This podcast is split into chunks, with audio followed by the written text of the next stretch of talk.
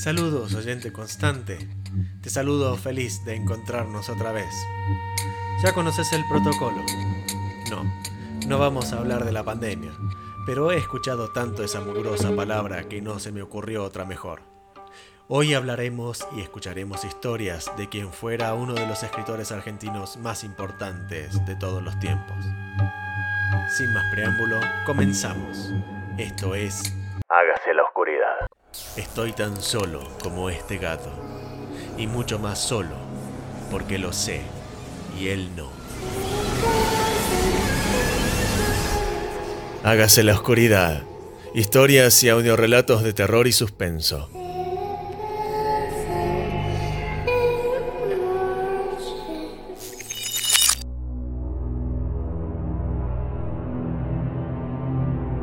Julio Cortázar nació en Bruselas en 1914, durante una estancia temporal de sus padres en esa ciudad. Es uno de los escritores argentinos más importantes de todos los tiempos. Realizó estudios de letras y de magisterio y trabajó como docente en varias ciudades del interior de Argentina. En 1951 fijó su residencia definitiva en París, desde donde desarrolló una obra literaria única dentro de la lengua castellana. Algunos de sus cuentos se encuentran entre los más perfectos del género. Rayuela conmocionó el panorama cultural de su tiempo y marcó un hito insoslayable dentro de la narrativa contemporánea. Cortázar murió en París en 1984.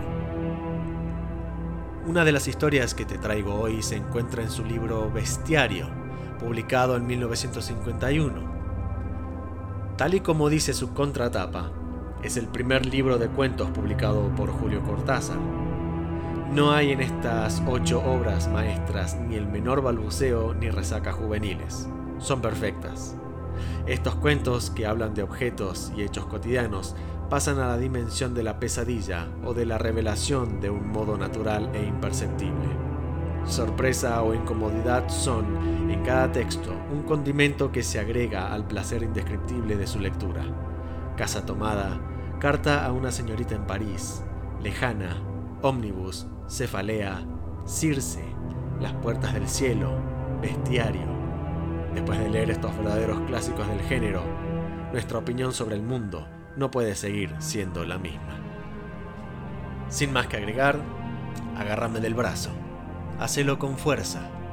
Vamos hacia lugares tenebrosos. La siguiente narración es una obra de ficción. Todos los protagonistas son imaginarios. Espero que el futuro no encuentre a ningún lugareño encarnando esta historia. Es momento de que subas el volumen. Comienza el relato. El hijo del vampiro.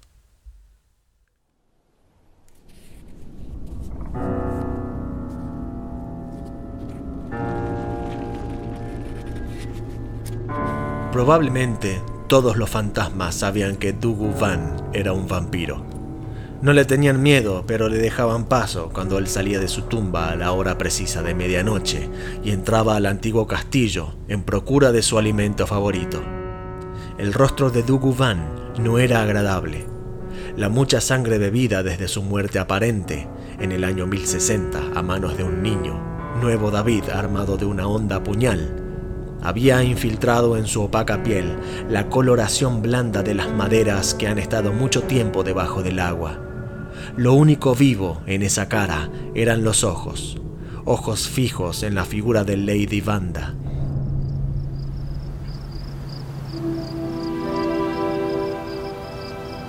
Dormida como un bebé en el lecho que no conocía más que su liviano cuerpo, Dugu Van caminaba sin hacer ruido la mezcla de vida y muerte que informaba su corazón se resolvía en cualidades inhumanas.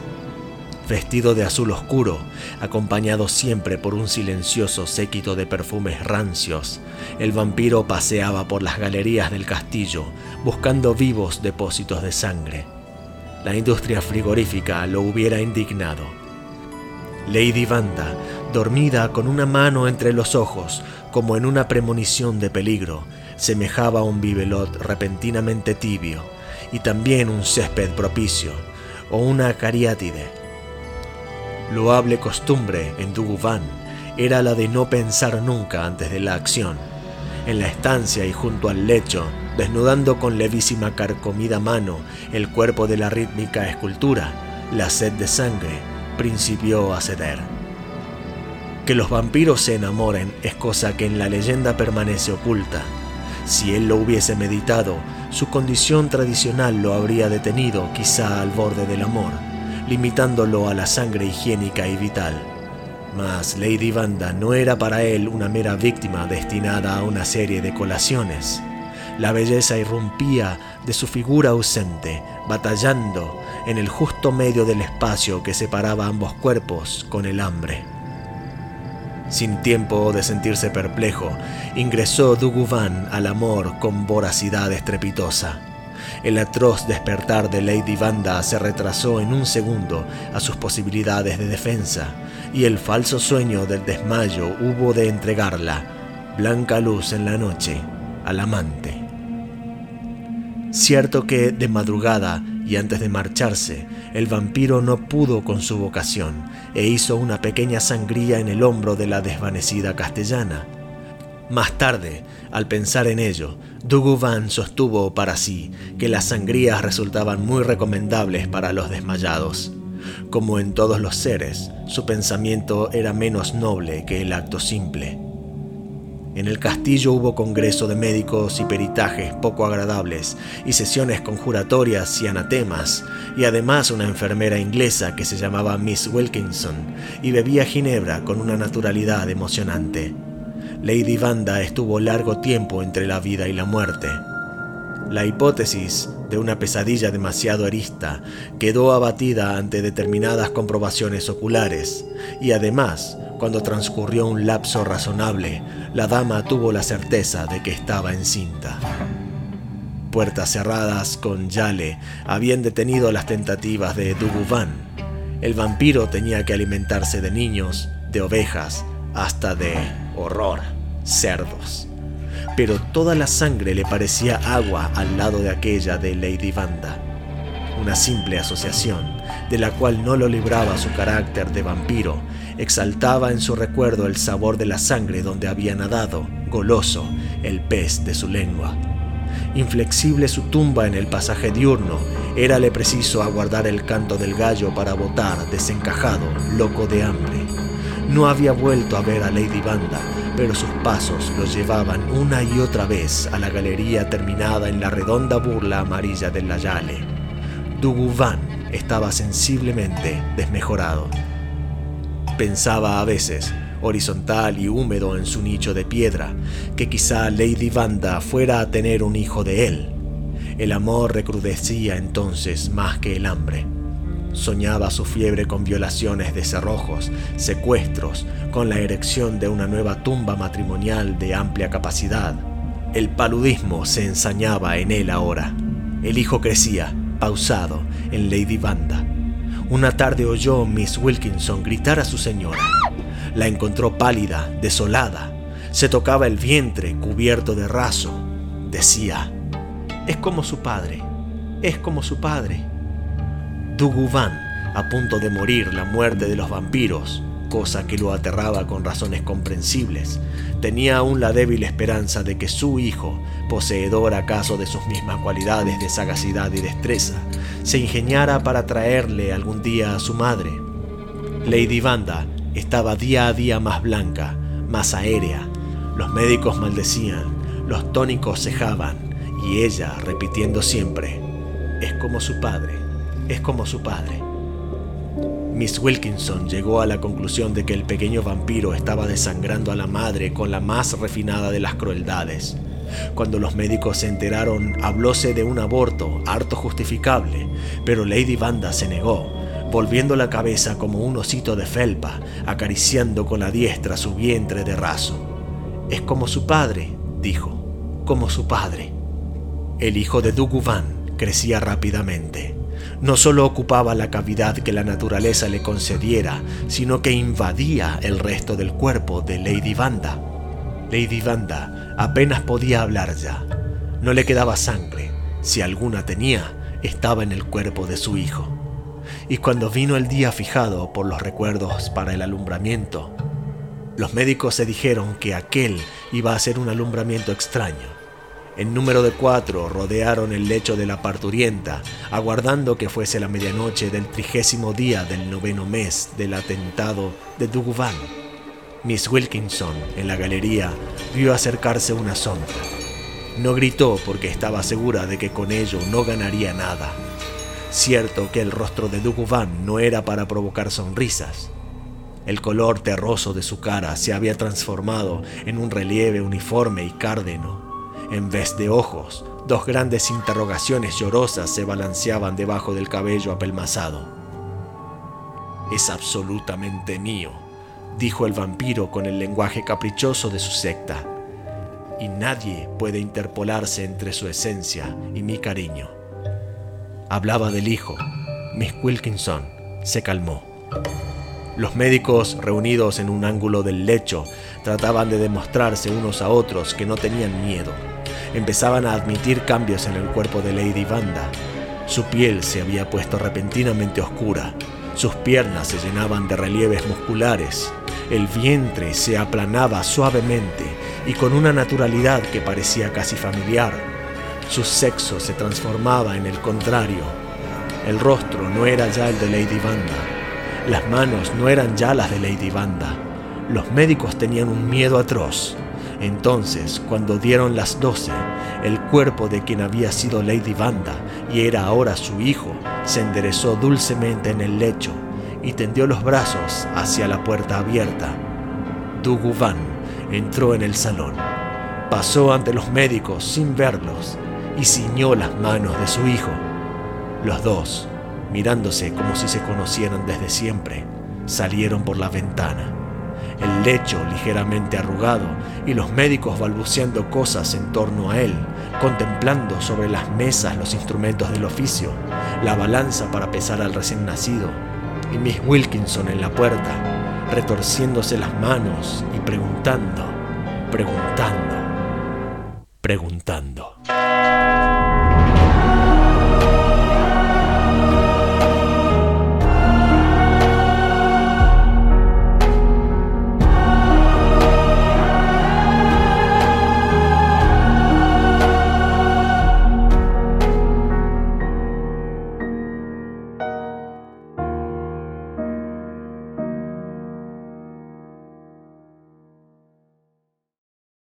Casa tomada.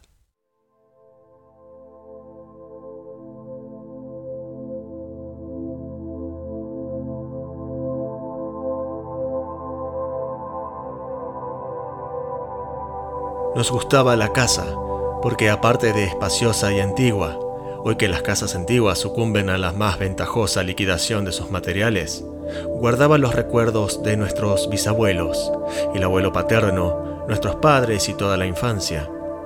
Nos habituamos, Irene y yo, a persistir solos en ella, lo que era una locura, pues en esa casa podían vivir ocho personas sin estorbarse. Hacíamos la limpieza por la mañana, levantándonos a las siete, y a eso de las once yo le dejaba a Irene las últimas habitaciones por repasar y me iba a la cocina. Almorzábamos a mediodía, siempre puntuales, ya no quedaba nada por hacer fuera de unos pocos platos sucios. Nos resultaba grato almorzar pensando en la casa profunda y silenciosa y cómo nos bastábamos para mantenerla limpia. A veces llegamos a creer que era ella la que no nos dejó casarnos. Irene rechazó dos pretendientes sin mayor motivo. A mí se me murió María Esther antes que llegáramos a comprometernos. Entramos en los 40 años con la inexpresada idea de que el nuestro, simple y silencioso matrimonio de hermanos, era necesaria clausura de la genealogía asentada por los bisabuelos en nuestra casa. Nos moriríamos allí algún día. Vagos y esquivos primos se quedarían con la casa y la echarían al suelo para enriquecerse con el terreno y los ladrillos, o mejor, nosotros mismos la voltearíamos justicieramente antes de que fuese demasiado tarde. Irene era una chica nacida para no molestar a nadie. Aparte de su actividad matinal, se pasaba el resto del día tejiendo en el sofá de su dormitorio. No sé por qué tejía tanto. Yo creo que las mujeres tejen cuando han encontrado en esa labor el gran pretexto para no hacer nada. Irene no era así. Tejía cosas siempre necesarias. Tricotas para el invierno, medias para mí, mañanitas y chalecos para ella. A veces tejía un chaleco y después lo destejía en un momento porque algo no le agradaba. Era gracioso ver en la canastilla el montón de lana encrespada resistiéndose a perder su forma de algunas horas. Los sábados iba yo al centro a comprarle lana. Irene tenía fe en mi gusto. Se complacía con los colores y nunca tuve que devolver madejas. Yo aprovechaba esas salidas para dar una vuelta por las librerías y preguntar vanamente si había novedades en literatura francesa. Desde 1939 no llegaba nada valioso a la Argentina. Pero es de la casa que me interesa hablar. De la casa y de Irene, porque yo no tengo importancia. Me pregunto qué hubiera hecho Irene sin el tejido. Uno puede releer un libro, pero cuando un pullover está terminado, no se puede repetirlo sin escándalo. Un día encontré el cajón de abajo de la cómoda del canfor, lleno de pañoletas blancas, verdes, lila. Estaban con naftalina, apiladas como en una mercería. No tuve valor de preguntarle a Irene qué pensaba hacer con ellas. No necesitábamos ganarnos la vida. Todos los meses llegaba la plata de los campos y el dinero aumentaba. Pero a Irene solamente la entretenía el tejido Mostraba una destreza maravillosa y a mí se me iban las horas viéndole las manos como erizos plateados, agujas yendo y viniendo y una o dos canastillas en el suelo donde se agitaban constantemente los ovillos. Era hermoso.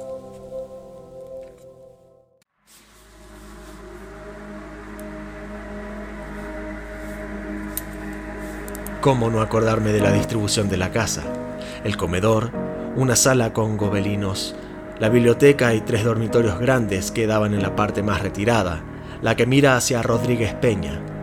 Solamente un pasillo con su maciza puerta de roble aislaba esa parte del ala delantera donde había un baño, la cocina, nuestros dormitorios y el living central, al cual comunicaban los dormitorios y el pasillo. Se entraba a la casa por un zaguán con mayólica y la puerta cancel daba al living de manera que uno entraba por el zaguán, abría la cancel y pasaba al living. Tenía a los lados las puertas de nuestros dormitorios y al frente el pasillo que conducía a la parte más retirada. Avanzando por el pasillo se franqueaba la puerta de roble y más allá empezaba el otro lado de la casa. O bien se podía girar a la izquierda justamente antes de la puerta y seguir por un pasillo más estrecho que llevaba a la cocina y al baño. Cuando la puerta estaba abierta, advertía uno que la casa era muy grande.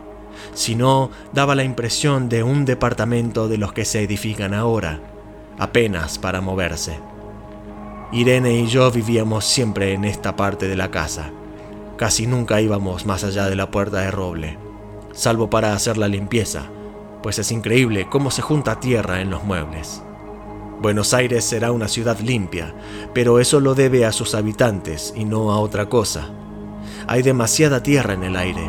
Apenas sopla una ráfaga, se palpa el polvo en los mármoles de las consolas y entre los rombos de las carpetas de macramé.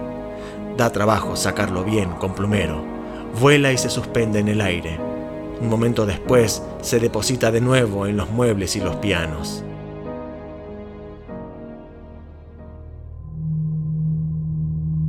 Lo recordaré siempre con claridad, porque fue simple y sin circunstancias inútiles. Irene estaba tejiendo en su dormitorio. Eran las ocho de la noche y de repente se me ocurrió poner al fuego la pavita del mate.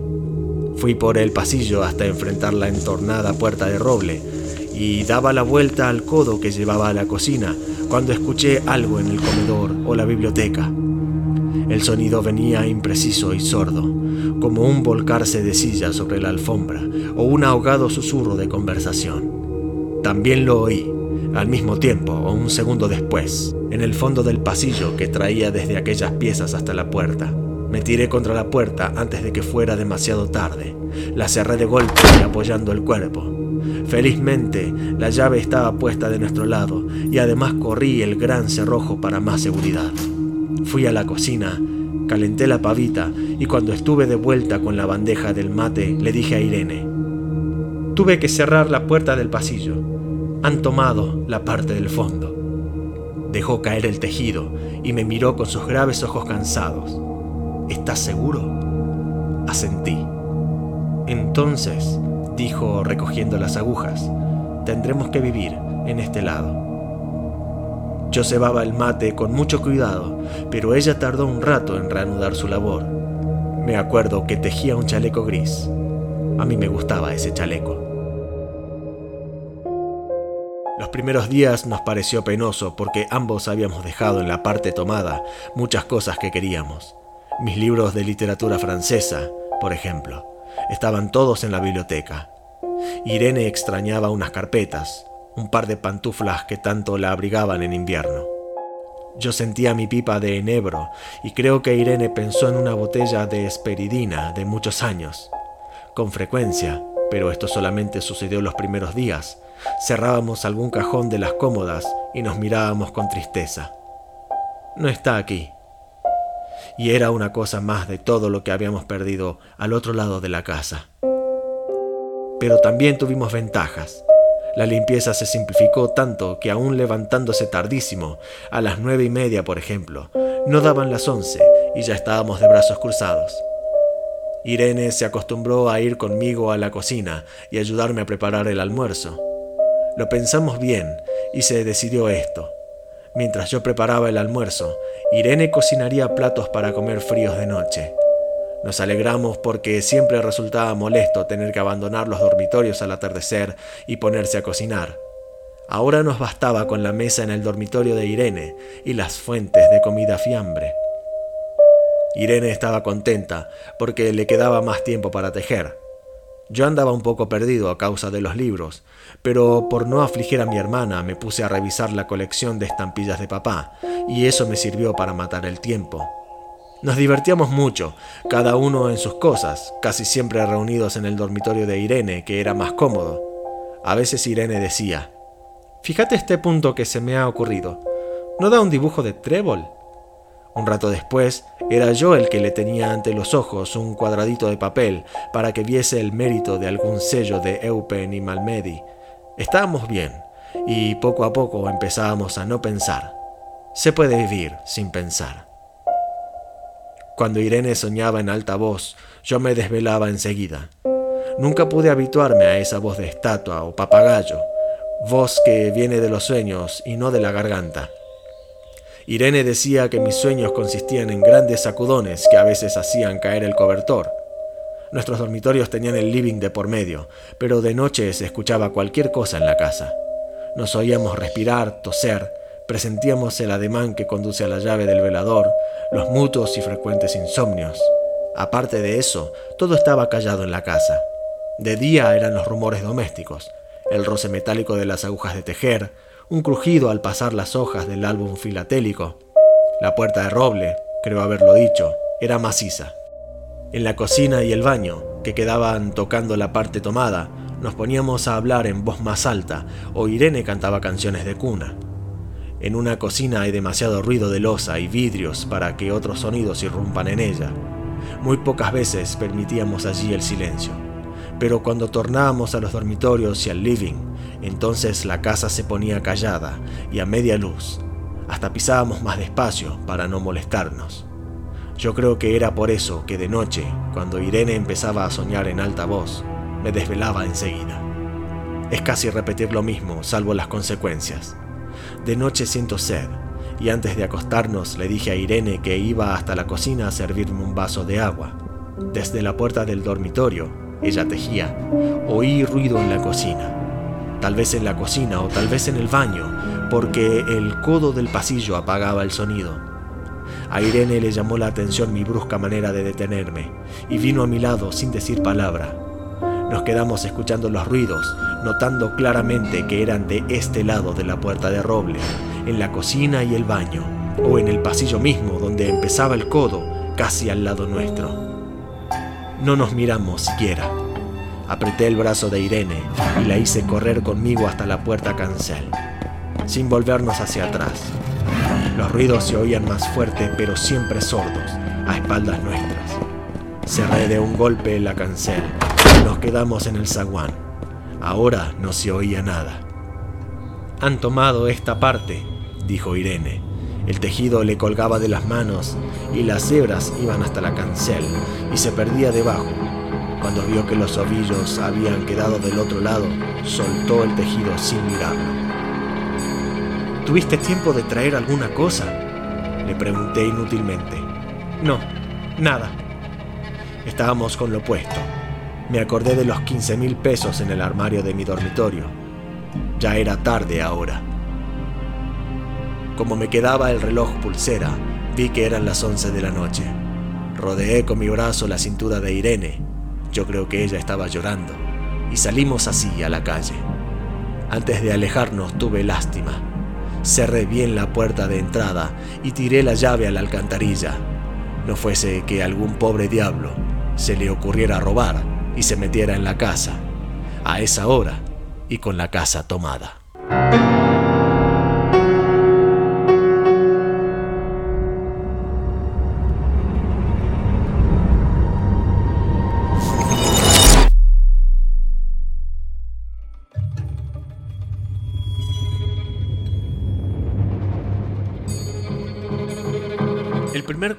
Julio Cortázar escribió en 1937 se llamó El hijo del vampiro y fue parte del libro La otra orilla, editado en Mendoza en 1945, pero publicado de forma póstuma en 1994.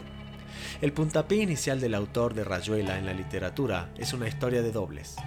Un vampiro, Dugu Van, sale a beber sangre en las noches hasta que se enamora de una mujer, Lady Vanda, enloquece con ella al punto de que la embaraza. En el cuerpo de Lady Vanda crece un Dugu Van Jr. A medida que el embarazo avanza, la existencia de la madre se va apagando. Finalmente el bebé nace en el momento en que la madre muere. Padre e hijo se encuentran en ese instante como si se conocieran desde antes y huyen por la ventana. En 1947 apareció Casa Tomada, uno de los cuentos más aplaudidos de Julio Cortázar, y que vio la luz gracias a la revista Los Anales de Buenos Aires, que era dirigida por Borges. Se trata de un cuento muy estudiado en las aulas debido a que es una gran muestra del estilo y la narrativa de este autor argentino.